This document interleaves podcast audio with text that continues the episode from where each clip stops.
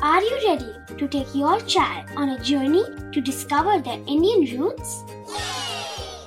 Introducing Chimes, the ultimate audio platform for young minds aged 3 to 15. At Chimes, we believe in the power of storytelling to connect children to their cultural heritage.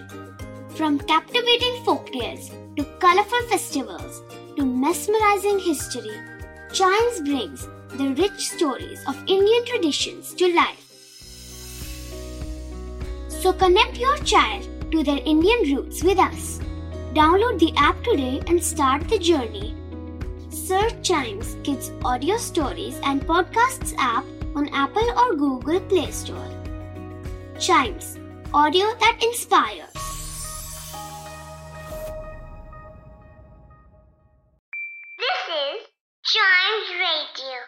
Podcast. हर दिन की एक कहानी होती है कुछ ऐसी बातें जो उस दिन को बना देती हैं हिस्ट्री का हिस्सा तो आइए सुनते हैं कुछ बातें जो हुई थी इन दिस डेज़ हिस्ट्री!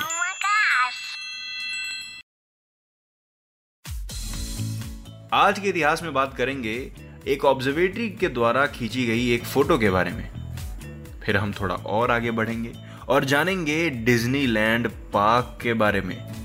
फिर हम और आगे बढ़ेंगे और जानेंगे ह्यूमन ऑन द मून के बारे में। क्या है ये? बताऊँगा।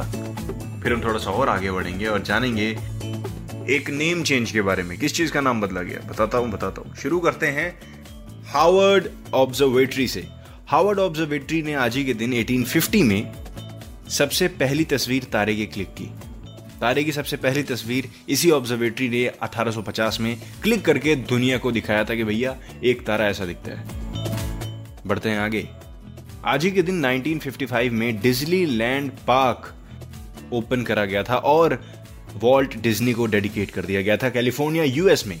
Disneyland park is the only theme park design and built under the direct supervision of Walt Disney Walt Disney हम सबको पता है कौन है।